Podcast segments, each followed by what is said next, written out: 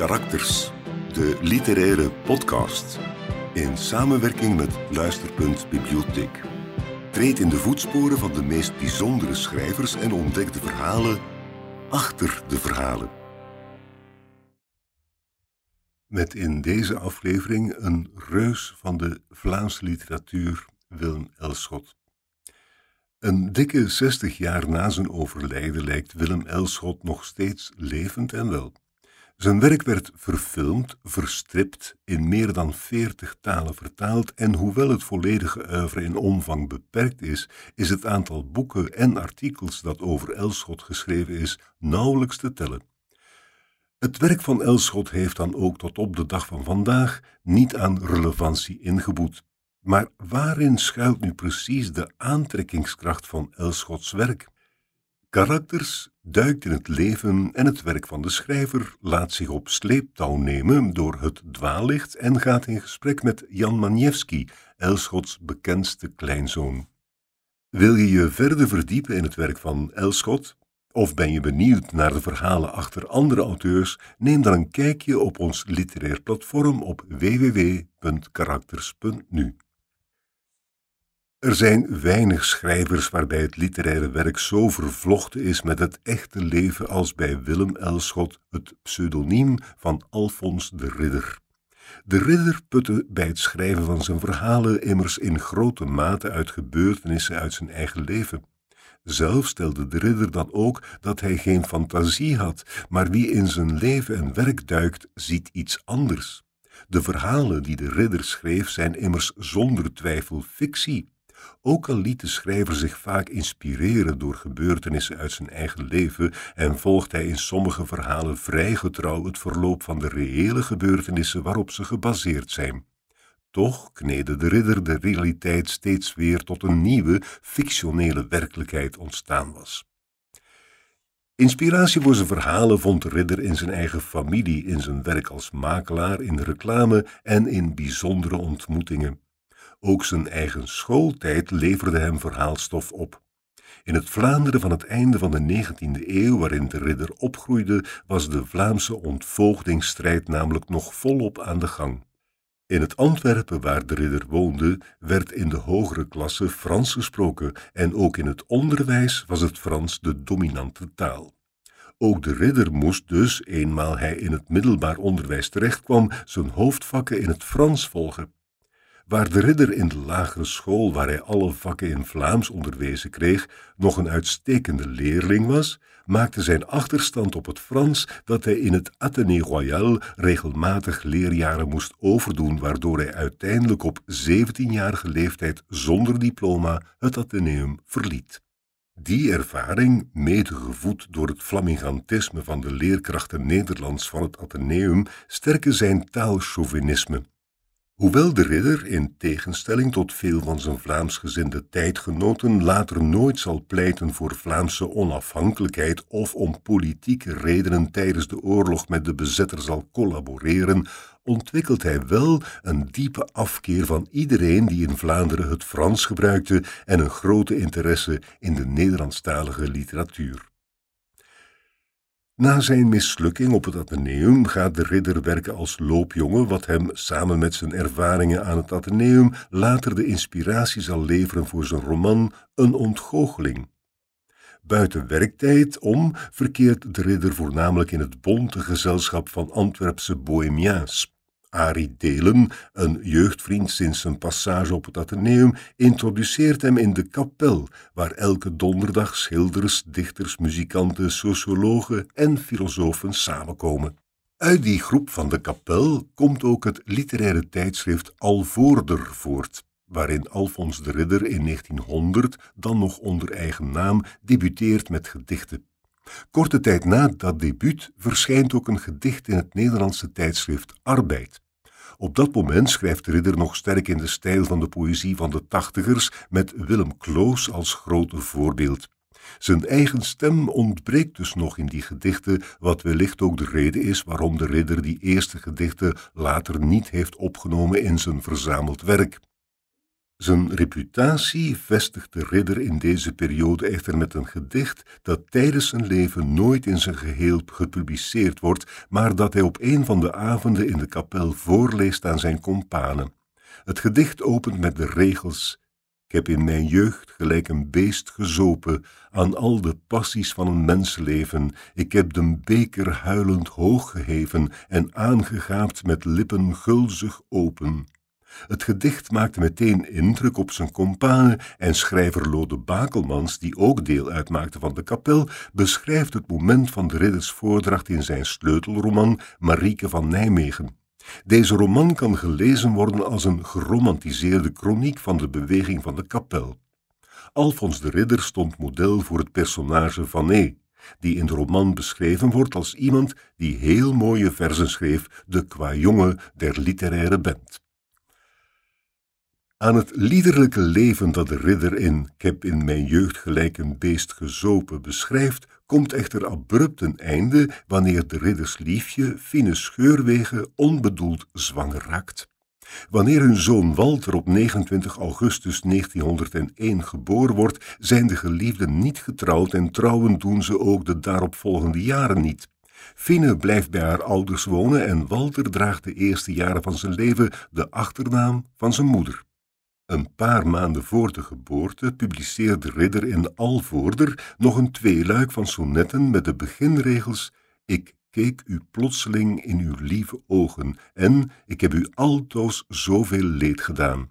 Die gedichten markeren niet alleen de overgang van qua jongen naar vader in spe, maar zeker het tweede gedicht introduceert ook het thema van spijt en schaamte in de ridderswerk, een thema dat een belangrijke rol zal blijven spelen. De geboorte van zijn zoon maakt ook dat de ridder op aansporen van zijn oudere broer Karel toelatingsexamen doet aan het Franstalige Institut Supérieur de Commerce d'Anvers. De ridder slaagt voor het examen en blijkt aan de Handelshogeschool een zeer goed student en neemt zo enigszins revanche voor zijn falen in zijn middelbare schooltijd. Daarnaast wordt de ridder ook actief lid van de Vlaamsgezinde Nederlandse Studentenkring, NSK. Onder het pseudoniem Absalon schrijft hij voor de vereniging enkele liederen, waarvan het meest beruchte wellicht de schunnige ballade van De Schele van der Linde is, dat tot op de dag van vandaag populair is in studentenkringen en in vele varianten gezongen wordt.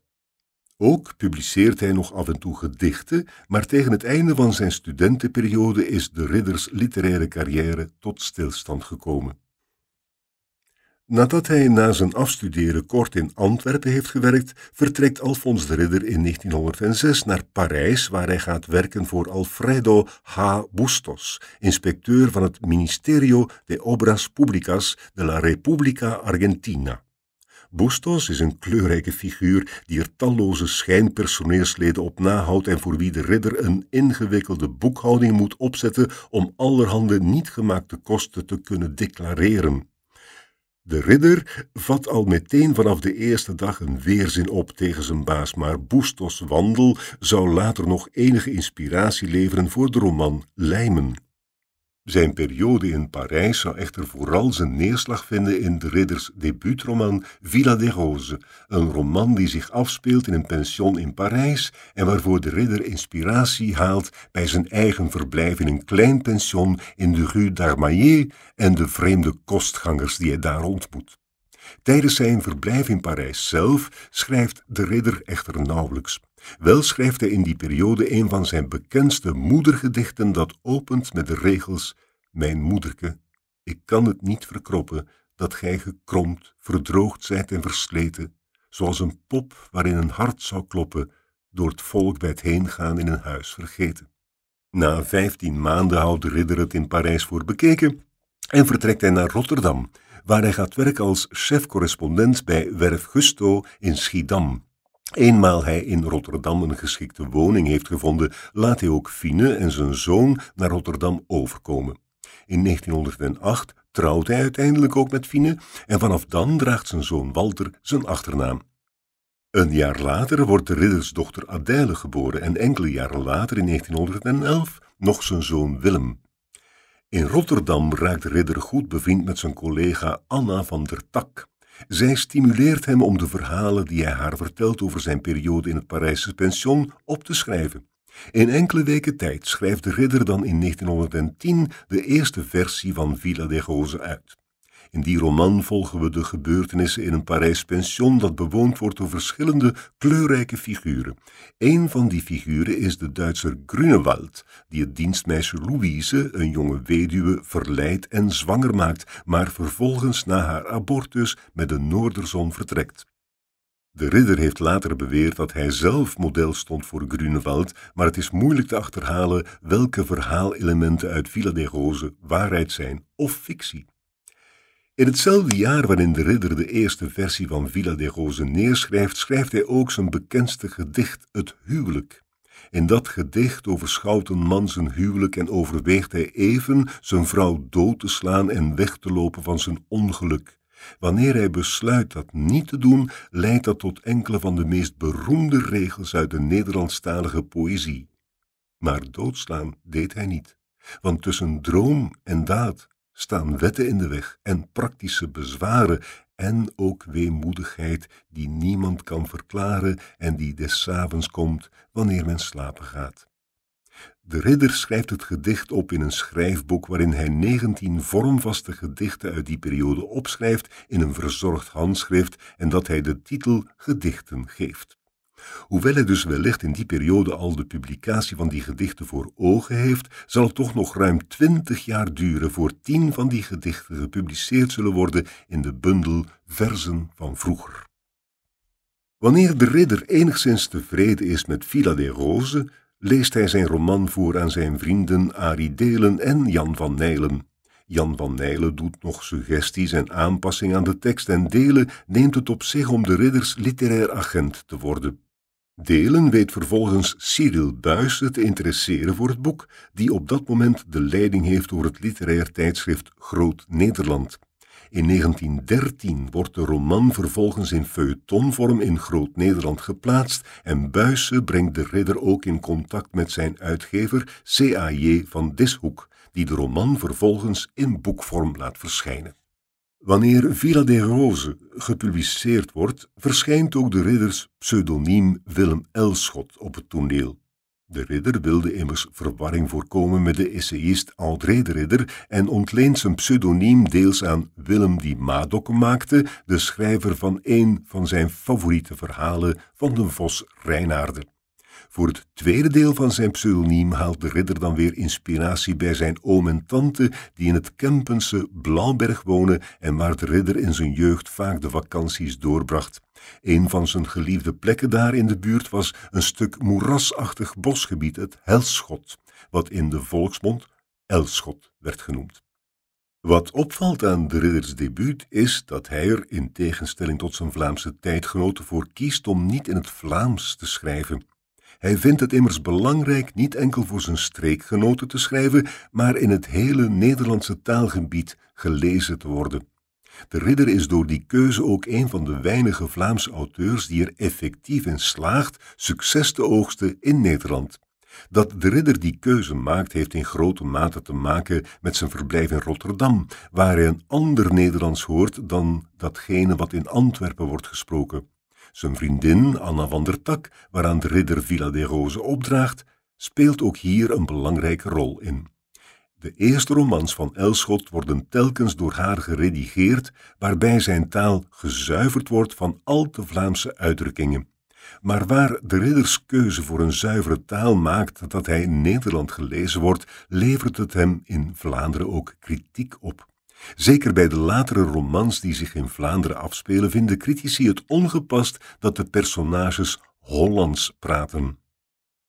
Eén keer maken de critici van het Nederlandse taalgebruik van Elschot het wel al te bond, wanneer ze bij de publicatie van een ontgoocheling in het Vlaamse tijdschrift Het Toneel wellicht tegen de zin van de auteur een vervlaamste versie van de novelle als feuilleton afdrukken.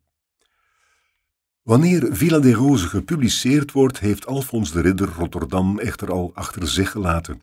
De ridder gaat in Brussel wonen en wordt, na eerst als boekhouder te hebben gewerkt, vaste medewerker en later ook uitgever van het advertentietijdschrift La Revue Générale Illustrée, wat later herdoopt wordt tot La Revue Continentale Illustrée.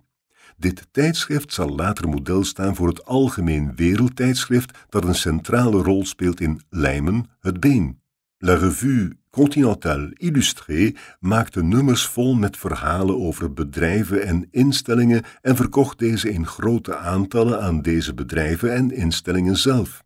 Aan de avonturen van La Revue Continentale Illustrée komt echter abrupt een einde wanneer in 1914 de Duitsers België binnenvallen. Maar voor het zover is, vinden er zowel in de ridders gezinsleven als in zijn prille schrijverscarrière nog enkele belangrijke gebeurtenissen plaats. In 1912 wordt zijn dochter Anna geboren in Brussel, wat de teller op vier kinderen brengt.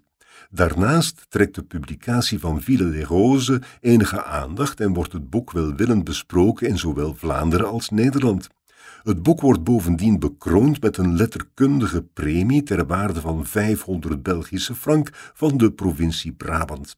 De ridder begint in 1913 ook te schrijven aan zijn tweede novelle, Een ontgoocheling, die in 1914 in Groot-Nederland gepubliceerd wordt en in eerste instantie niet in boekvorm verschijnt. Die novelle vertelt het tragicomische verhaal van Kareltje de Keizer, de zoon van een sigarenfabrikant. Zoals de openingszinnen van het verhaal ons vertellen, verdiende Kareltje niet veel geld, want hij werkte slechts met enkele mensen, had te weinig kapitaal en maakte geen reclame, zodat hij niet vooruit kwam in de wereld. Meneer de keizer heeft echter hoge verwachtingen van zijn zoon, voor wie hij een carrière als advocaat in gedachten heeft. Echter laten Kareltjes schoolresultaten zozeer te wensen over dat hij uiteindelijk van school verwijderd wordt. Inspiratie voor zijn novelle haalt de ridder niet enkel uit zijn eigen ervaringen aan het Atheneum en zijn eerste werkervaringen nadien, maar ook bij zijn zoon Walter, die het op dat moment moeilijk heeft in het Franstalig onderwijs in Brussel en waarin de ridder zijn eigen problemen uit zijn jeugd herkent.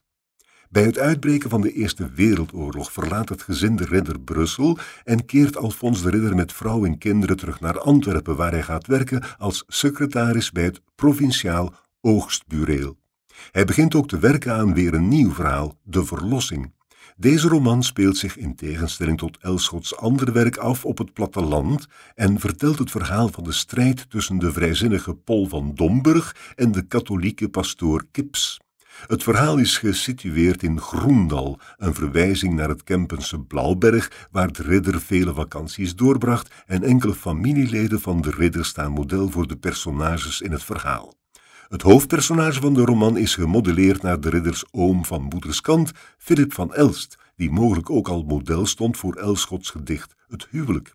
De handeling die in het boek centraal staat is echter grotendeels verzonnen. Philip van Elst lag dan wel in de clinch met de plaatselijke geestelijke, tot de moord waar dat in de roman toe leidt, is het in het echt nooit gekomen. De ridder baseerde zich voor deze plotwending echter wel op een moord op een pastoor in Nijlen die in 1842 had plaatsgevonden. De verlossing is klaar in 1915 en verschijnt in 1916, net als Elschots eerdere verhalen, in Groot-Nederland. Net als een ontgoocheling verschijnt ook dit verhaal in eerste instantie niet in boekvorm. Hoewel de ridder vrijwel meteen daarna aan zijn roman Lijmen begint te werken, zal het toch nog enkele jaren duren voor er weer nieuw literair werk van hem verschijnt. Na de oorlog schrijft de ridder wel een paar maanden journalistieke stukjes over het naoorlogse leven in Antwerpen voor de nieuwe Rotterdamse Courant, maar aangezien veel van die stukken niet ondertekend werden, is vandaag niet precies te achterhalen welke van de in die tijd verschenen stukken wel en niet door de ridder werden geschreven. Hoewel hij na het verschijnen van de verlossing lange tijd geen nieuw literair werk publiceert en Villa des Roses op dat moment de enige roman van Elschot is die ook als boek is verschenen, wacht de ridder in 1920 toch een bijzondere bekroning. Op voordracht van de Belgische minister van Wetenschappen en Kunsten wordt de ridder door koning Albert benoemd tot ridder in de Orde der Kroon. Later dat jaar is het overlijden van zijn vader wellicht een aanleiding om een ontgoocheling nog eens onder handen te nemen. De ridder breidt het verhaal uit, zodat het in boekvorm kan verschijnen.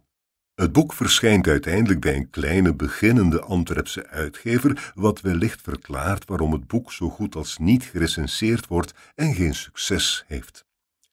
Ondanks deze tegenslag volgt even later opnieuw een erkenning voor zijn literaire werk wanneer Elschot in 1921 genomineerd wordt voor de Staatsprijs voor de Nederlandse letterkunde. Elschot wint de prijs niet, maar de nominatie brengt hem wel opnieuw onder de aandacht van zijn Nederlandse uitgever Van Dishoek. De ridder tekent met hem een contract voor een herdruk van Villa de Rose en de boekuitgave van De Verlossing. Die laatste roman wordt echter niet enthousiast ontvangen door de kritiek en wordt bovendien door het Algemeen Secretariaat voor Katholieke Boekerijen op de lijst van verboden literatuur geplaatst, waardoor het geboycott wordt door katholieke boekhandels en bibliotheken, wat uiteraard een grote impact heeft op de verkoop. Op zakelijk vlak gaat het Alfons de Ridder dan weer voor de wind. Samen met Léonce Leclerc start hij met een advertentiebureau La Propagande Commerciale en wat later start hij ook nog met de Société Anonyme d'Édition Commerciale et Industrielle, een onderneming die zich richt op het uitgeven van gelegenheidsboeken. Als pionier op het vlak van reclame maken en adverteren is hij bovendien ook betrokken bij de oprichting van een beroepsvereniging voor publiciteitsmedewerkers. Het genie dat de ridder aan de slag legt bij het ontginnen van nieuwe vormen van publiciteit vindt ook zijn weg naar het literaire werk wanneer hij enkele jaren na de eerste versie Lijmen weer oppikt.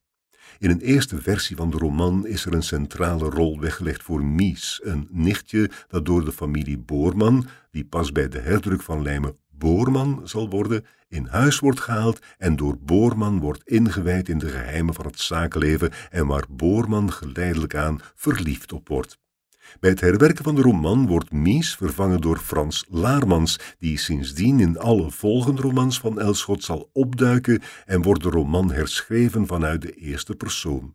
Doordat Mies in de roman vervangen wordt door Laarmans, verdwijnt ook de erotiek uit het verhaal, waardoor de focus veel duidelijker op het lijmen komt te liggen. Die herwerking is een mooie illustratie van de bondigheid die Elschots roman kenmerkt en waar hij zelf ooit over schreef, wie het slot niet uit het oog verliest, zal vanzelf alle langdradigheid vermijden, omdat hij zich telkens afvragen zal of ieder van zijn details wel bijdraagt tot het bereiken van zijn doel. En komt hij spoedig tot de ontdekking dat iedere bladzijde, iedere zin, ieder woord, iedere punt, iedere komma het doel nader brengt of op afstand houdt, want neutraliteit bestaat niet in de kunst. Wat niet nodig is, dient geweerd en waar het met één personage kan, is een menigte overbodig. In 1923 verschijnt Lijmen in de Vlaamse Gids en een jaar later publiceerde Antwerpse uitgever L.J. Janssens het verhaal in boekvorm. Hoewel de roman redelijk ontvangen wordt, is het toch niet meteen het succes dat de schrijver ervan verwacht heeft. Misschien uit teleurstelling over dit beperkte succes duurt het opnieuw enige tijd voor Elschot opnieuw de pen opneemt. Het is pas wanneer Lijmen in 1931 bij de Wereldbibliotheek in herdruk verschijnt en er een hernieuwde belangstelling ontstaat voor Elschot dat de ridder zich aangemoedigd voelt nieuw werk te doen verschijnen. Zijn vrienden Jan van Nijlen en Arie Delen stellen de ridder voor om een aantal van de gedichten die hij rond 1910 schreef, zoals Het huwelijk, te publiceren in het tijdschrift Forum. Daarnaast begint de ridder, aangemoedigd door de belangstelling van de invloedrijke criticus en schrijver Jan Greshoff, te schrijven aan kaas. Wellicht was de aanmoediging van Greshoff vooral het duwtje dat de ridder nodig had om het boek effectief te schrijven en zat het verhaal in zekere zin al lang klaar. Kaas kan namelijk in zekere zin gezien worden als een manier om de dood van zijn moeder, die in 1926 overleden was, te verwerken en gaat net als Lijmen over het businessleven. Kaas vertelt het verhaal van Frans Laarmans, een klerk die op zeker moment denkt hogerop te kunnen geraken door groothandelaar in Nederlandse kaas te worden. Laarmans vult zijn dagen als beginnend groothandelaar echter voornamelijk met het inrichten van zijn kantoor, het ontwerpen van zijn briefpapier, de naamgeving van zijn bedrijf en het werven van agenten, waardoor het verkopen van de kaas zelf niet echt van de grond komt. Laarmans geeft zijn bestaan als ondernemer uiteindelijk op na maar een paar bolle kaas aan de man te hebben gebracht. Kaas zou uiteindelijk de roman worden waar de ridder zelf het meest tevreden over was. Hoewel het verhaal allesbehalve autobiografisch is, put de ridder ook hier uitgebreid uit zijn eigen ervaringen om het verhaal kleur te geven. Kaas verschijnt na gepubliceerd te zijn in Forum in 1933 als boek bij uitgever P.N. van Kampen en wordt enthousiast onthaald in de pers. Het boek wordt bovendien bekroond met de letterkundige premie van de provincie Antwerpen 1931-1933, wat alweer een mooie erkenning is. Een jaar na de publicatie van Kaas verschijnt ook een eerste bundeling gedichten van Elschot onder de titel Versen van vroeger en ziet ook de roman Chip het levenslicht. Chip is wellicht het meest autobiografische boek van Elschot en vertelt de familiegeschiedenis van het huwelijk van de ridders oudste zoon Adèle met haar Poolse vriend Benek Paniewski en de geboorte van hun zoon Jan, die door zijn grootvader bij hun eerste ontmoeting Chip gedoopt wordt. Slechts in enkele kleine details die de ridder wijzigt om het verhaal sterker te maken, wijkt de roman af van de realiteit. Ook Chip verschijnt eerst in Forum, maar de publicatie komt er dit keer niet zonder slag of stoot, want enkele katholieke redacteuren van Forum blijken aanstoot te geven aan bepaalde passages in de roman. Zo onderwijst Laarmans zijn dochter in een snel tempo de belangrijke katholieke leerstellingen, zodat ze gedoopt kan worden en voor de kerk kan trouwen. En die razende vaart en het daarmee gepaarde onbegrip van Adèle leggen de absurditeit van die katholieke dogma's bloot. Na veel discussie verschijnt het verhaal uiteindelijk toch in Forum en meteen daarna ook in boekvorm. Een paar jaar later haalt de ridder opnieuw inspiratie uit een familiegeschiedenis voor zijn novelle Pensioen. De ridders schoonmoeder was immers betrapt op pensioenfraude. Ze had zich jaren onterecht het oorlogspensioen toegeëigend van haar zoon, die in de Eerste Wereldoorlog overleden was, ten nadele van diens zoon. Ook hier komt het verhaal zoals het door Elschot wordt verteld in grote mate overeen met de reële feiten, maar zijn bepaalde details aangepast. Pensioen verschijnt in 1937 in een editie van Groot-Nederland die speciaal aan Elschot is gewijd. Naast pensioen bevat die editie ook teksten over het werk van Elschot. Wat later verschijnt het verhaal ook in boekvorm en wordt het bekroond met de prijs der Vlaamse provinciën. In dezelfde periode stimuleren Jan Greshoff en Menno ter Braak de ridder om een vervolg te schrijven op Lijmen, aangezien ze het beide jammer vinden dat hij het personage van Boorman niet meer ten toneel heeft gevoerd na Lijmen. Het vervolgverhaal Het Been is het enige verhaal van Elschot dat volledig aan de fantasie ontsproten is en ook dit verhaal verschijnt eerst in Groot-Nederland alvorens in boekvorm te verschijnen. Wanneer het verhaal verschijnt, is dat voor de ridder meteen ook een goede gelegenheid om ervoor te zorgen dat al zijn werk bij één uitgever terechtkomt. Uitgever van Kampen neemt daarom de voorraden van Elschots eerdere romans bij andere uitgeverijen over en steekt ze in een nieuwe band. Hoewel de ridder het been eerder ziet als een nieuw deel van Lijmen en het verhaal dus niet als een zelfstandige uitgave wil laten verschijnen, stemt hij toe met een eenmalige uitgave van het been, omdat Van Kampen nog een groot aantal exemplaren van Lijmen heeft die hij van Wereldbibliotheek heeft overgenomen. In latere uitgaven zullen Lijmen en het been wel steeds samen in één boek verschijnen. In het familieleven van Alfons de Ridder vindt ondertussen een dramatische gebeurtenis plaats. Het huwelijk van de ridders oudste dochter Adèle met Benek Maniewski, waarover Elschot in Chip geschreven had, loopt uit op een scheiding. Na die scheiding verblijft de ridders kleinzoon Jan bij zijn moeder in België en gaat hij een aantal keren per jaar op vakantie naar zijn vader in Polen. In de zomervakantie van 1938 laat Bennek weten dat hij Jan niet meer naar Antwerpen zal laten terugkeren. Adèle onderneemt vervolgens met steun van haar vader een reis om haar zoon terug te halen, maar dit mislukt. Een tweede poging lukt wel en levert de verhaalstof op voor De Leeuwentemmer. Voor dat boek vermengt de ridder het verhaal van de ontvoering van zijn oudste kleinzoon met observaties die hij jaren eerder schreef voor zijn jongste zoon, die ook Jan heet. Deze ingreep maakt weer maar eens duidelijk dat het Elschot bij het schrijven niet om het weergeven van reële feiten te doen is, maar dat hij de realiteit eerder gebruikt en kneedt tot deze interessante literatuur oplevert. Ook de Leeuwentemmer verschijnt eerst in Groot-Nederland en vervolgens als boek, maar wanneer de ridder de bewijsexemplaren van de Leeuwentemmer ontvangt, is zijn ongenoegen groot, wanneer blijkt dat de uitgever een aantal woorden heeft geschrapt vanwege Duitse censuur die na het uitbreken van de Tweede Wereldoorlog aanwezig is. De ridder eist dat de woorden in een tweede druk opnieuw worden opgenomen, wat geen verrassing is wanneer je bedenkt hoe wel overwogen Elschot de woorden in zijn romans kiest en hoe veelvuldig hij zijn werk voor publicatie herschrijft. Vrij snel na de publicatie van de Leeuwentemmer ziet ook het oorlogsverhaal Het Tankschip het levenslicht. Het geld dat hij ontvangt voor de publicatie in het tijdschrift Criterium is op dat moment wellicht zeer welkom, omdat de ridder door de Duitse bezetting in de oorlog een groot deel van zijn inkomsten in de reclamewereld verliest.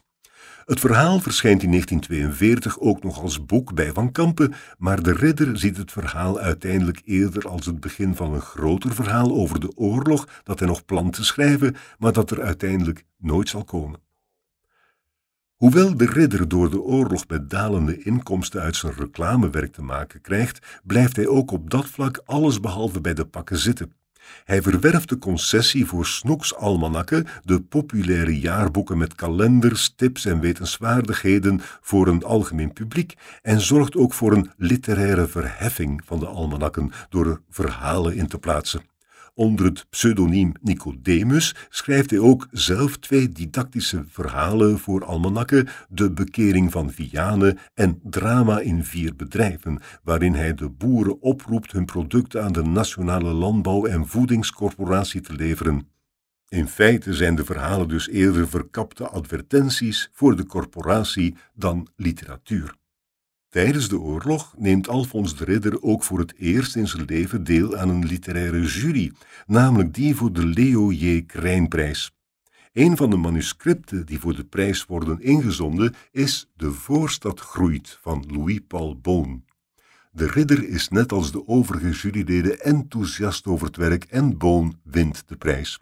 In 1942 ontmoet de ridder Boon op de prijsuitreiking wat het begin wordt van wat Boon later een harde vriendschap zou noemen, waarbij meester en leerling beurtelings op elkaars ziel zouden trappen. Door zijn deelname aan de jury van de Leo J. Krijnprijs ontmoet de ridder ook uitgeefster Angèle Manteau, omdat Elschots boeken door de oorlog nog moeilijk naar België geëxporteerd kunnen worden, regelt zij een overeenkomst met Van Kampen en verzorgt ze voor België een uitgave van zijn versen Lijmen het Been en Chip, gevolgd door De Leeuwentemmer. Ook verschijnt bij Montaut in 1942 het eerste boek over Elschot, geschreven door de ridders achterneef en vriend Frans Smits. In datzelfde jaar volgt nog meer erkenning wanneer Elschot voor zijn gehele oeuvre de letterkundige premie van de provincie Antwerpen ontvangt.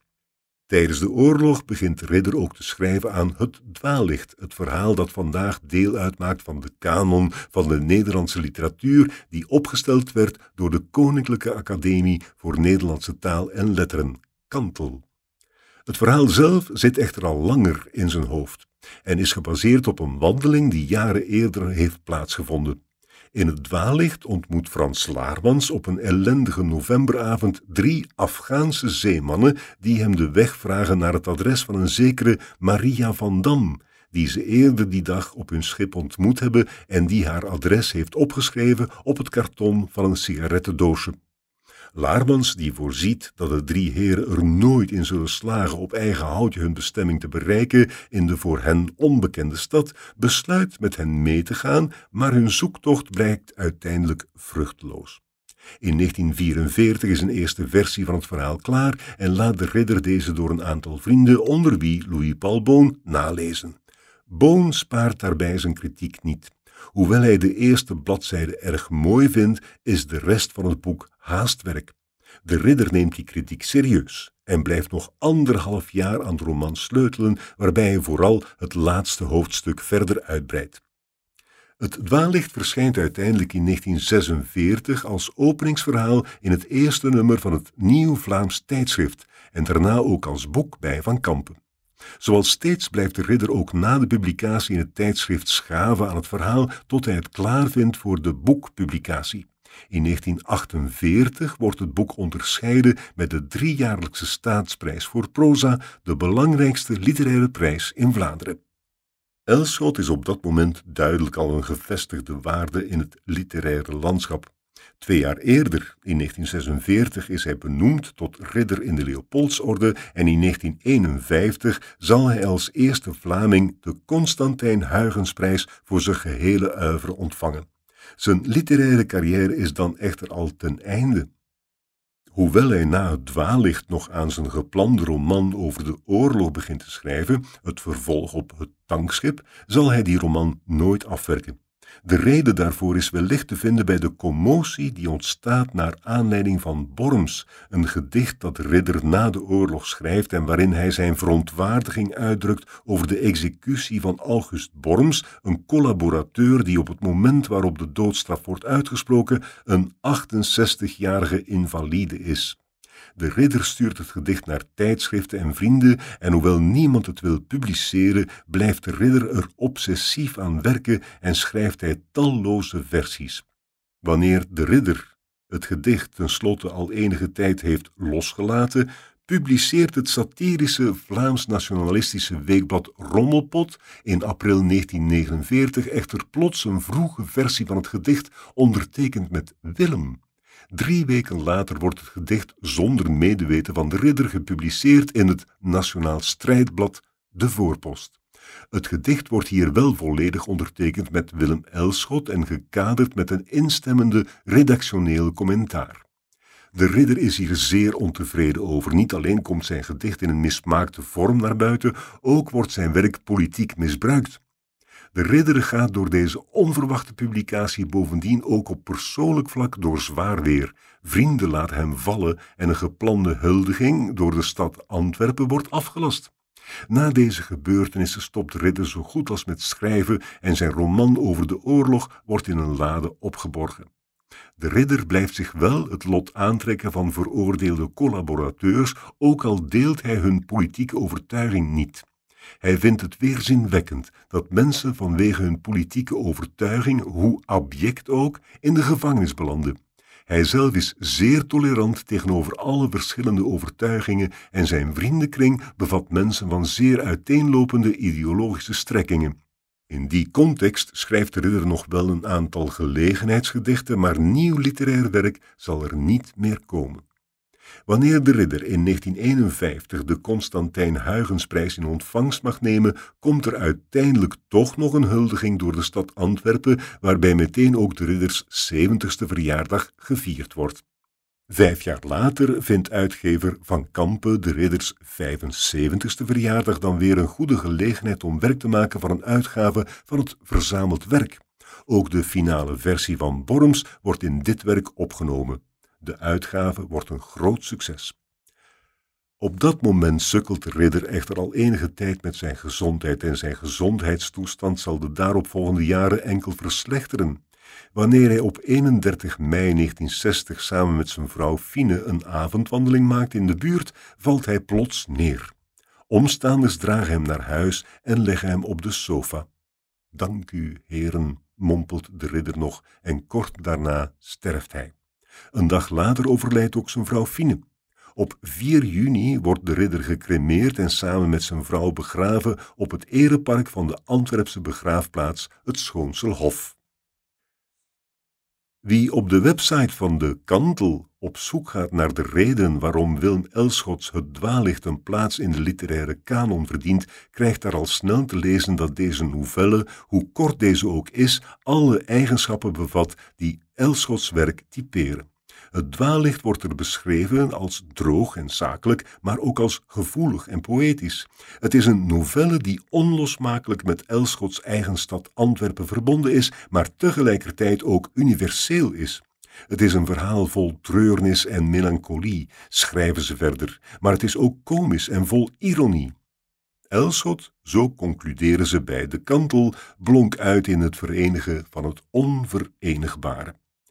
Het is dan ook geen toeval dat het verenigen van het onverenigbare niet alleen de vorm of de stijl van het verhaal karakteriseert, maar ook in het verhaal van het dwaallicht zelf een centrale rol speelt. In dat verhaal ontmoet Frans Laarmans, net wanneer hij op een avond beslist heeft om naar huis te gaan in plaats van zijn stamkroeg te bezoeken, drie Afghaanse matrozen die op zoek zijn naar een zekere Maria van Dam.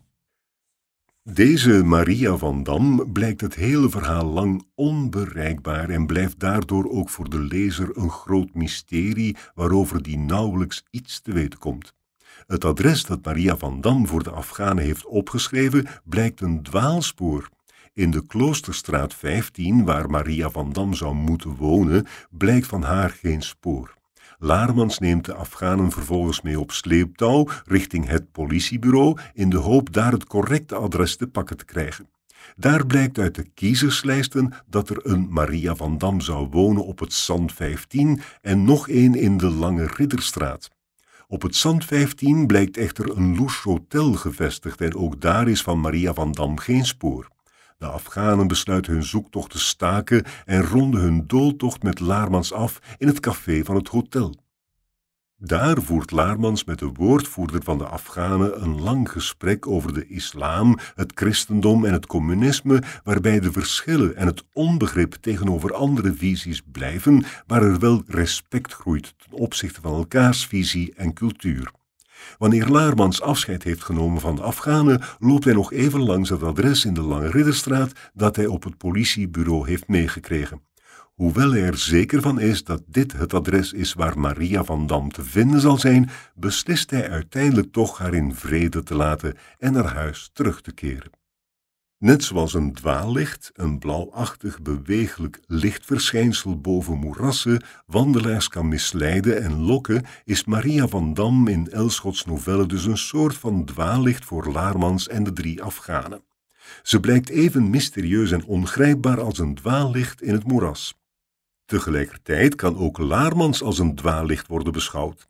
Waar de Afghanen er een geïdealiseerd verheven beeld van Maria van Dam op nahouden, blijkt Laarmans een stuk minder zuiver op de graad en blijkt zijn behulpzaamheid niet enkel voor te komen uit empathie met de Afghanen, maar ook mee gestuurd te worden door erotische fantasieën.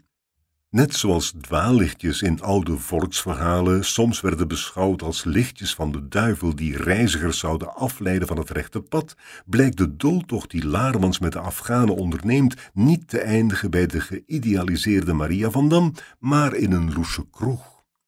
De vruchtloze zoektocht naar Maria van Dam is dan ook niet louter anekdotisch, maar raakt aan verschillende universele thema's.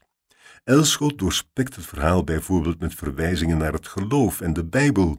De onvindbare ideale vrouw heet dan ook niet voor niets Maria en het opgegeven adres is niet toevallig de Kloosterstraat. Elschot trekt meermaals in het verhaal, expliciet en minder expliciet, de parallel tussen de drie Afghanen op zoek naar Maria van Dam en de drie koningen op weg naar Bethlehem. Zo kopen de Afghanen bijvoorbeeld bij aanvang van hun dooltocht een boeket bloemen om Maria van Dam cadeau te geven en wanneer de Afghanen hun zoektocht uiteindelijk staken, blijft een van de Afghanen als een nieuwe Melchior voor een vrouw staan die in het café haar kind zit te zogen en schenkt hij haar de bloemen. Hoewel de zoektocht naar Maria dus feitelijk op niets is uitgedraaid, eindigt de tocht dus in zekere zin toch nog bij een Maria-figuur. De vele verwijzingen naar de Bijbel en het geloof zijn in zekere zin opmerkelijk, omdat de ridder zelf te boek staat als vrijzinnig. Sommige commentatoren zien de vele verwijzingen naar het geloof en de inhoud van het verhaal zelf dan ook als een uitdrukking van de ridders eigen worsteling met het geloof. Maar de religieuze verwijzingen kunnen uiteraard ook breder worden opgevat als een verwijzing naar idealen en naar de zoektocht naar wat het leven zinvol maakt. Maria van Dam is in het verhaal een onbereikbaar ideaal. Zo worden de Afghanen geïdealiseerd en ook Laarmans, die oorspronkelijk de zoektocht mede onderneemt vanuit seksuele lustgevoelens, beslist uiteindelijk dat het beter is het ideaal in stand te houden. Hij keert terug naar huis in het besef dat hij wel even kan opgaan in een droombeeld en kan fantaseren over een korte ontsnapping aan zijn burgerlijke bestaan, maar dat echt ontsnappen uit het leven dat hij leidt niet mogelijk is. Op een bepaalde manier is het slot van het dwaallicht daarom een echo van de beroemde zinnen die Elschot decennia eerder al schreef en die de kern uitmaken van zijn gedicht Het huwelijk, namelijk dat tussen droom en daad niet alleen wetten en praktische bezwaren in de weg staan, maar net zo goed weemoedigheid, die niemand kan verklaren en die des avonds komt wanneer men slapen gaat. Het leven zo lijkt het verhaal te suggereren, is in zekere zin voor ons allemaal een dooltocht waarin we zonder succes een ideaal najagen. Het geluk ligt daarbij niet in het bereiken van dat ideaal, maar net in de aanvaarding van het leven zoals het komt. Dat zowel Laarmans als de drie Afghanen de tocht vruchteloos hebben afgelegd, maakt dat ze, ondanks alle verschillen die er tussen hen zijn, toch gelijk zijn. Eigenlijk zijn we allemaal dwalende mensen op zoek naar een onbereikbaar geluk. Dat de gelijkheid en het respect voor elkaar op het einde van het verhaal zo sterk uit de verf komt, kan echter maar doordat Elschot in het verhaal eerst de verschil op scherp zet. Het is duidelijk dat de drie Afghanen in het verhaal als vreemd worden beschouwd en ook herhaaldelijk in het verhaal met racisme geconfronteerd worden. Andere personages noemen de Afghanen rijstkakkers, bloody nigger en zwarte piet, en de Afghanen worden meermaals vijandig behandeld. Het is duidelijk dat Laarmans door zijn stadsgenoten heel anders behandeld wordt en dat hij meermaals het woord moet voeren omdat hij als autochtoon veel meer gedaan krijgt dan de Afghanen, hoewel ook Laarmans succes beperkt blijft. Hoewel er respectvol met elkaar wordt omgegaan, blijkt er dus een zekere machtsrelatie of afhankelijkheidsrelatie te bestaan tussen Laarmans en de drie Afghanen, die bovendien anoniem blijven. Hoewel Laarmans en de drie Afghanen een hele avond met elkaar doorbrengen, vraagt hij nooit hun namen en doopt hij de leider van de drie Ali Khan. Maar tegelijkertijd worden de Afghanen ook geportretteerd als verhevener of nobeler dan Laarmans. De Afghanen koesteren een ideaal en kijken, zo zou je kunnen zeggen, op een veel respectvollere manier naar de vrouw waar ze naar op zoek zijn. De mannen lijken niet geïnteresseerd in het stillen van hun seksuele honger en wijzen bijvoorbeeld onderweg een aanbod af om naar de meisjes van plezier te gaan. Ze zijn enkel geïnteresseerd in die ene vrouw die ze ontmoet hebben en waar ze met bewondering en respect over spreken. Zo denkt de lezer wellicht dat Maria van Dam de Afghanen een vals adres heeft opgegeven, omdat ze niet werkelijk de bedoeling had hen terug te zien. Maar deze gedachte lijkt bij de Afghanen nooit op te komen. Maria van Dam wordt geïdealiseerd als een perfecte vrouw en de gedachte dat ze hen misleid heeft past niet in dat plaatje. De motieven en gedachten van Laarmans zijn veel minder zuiver, maar op het einde lijkt hij van de Afghanen geleerd te hebben en lijkt hij ook genoegen te nemen met het koesteren van een ideaal en het aanvaarden van het leven zoals het is.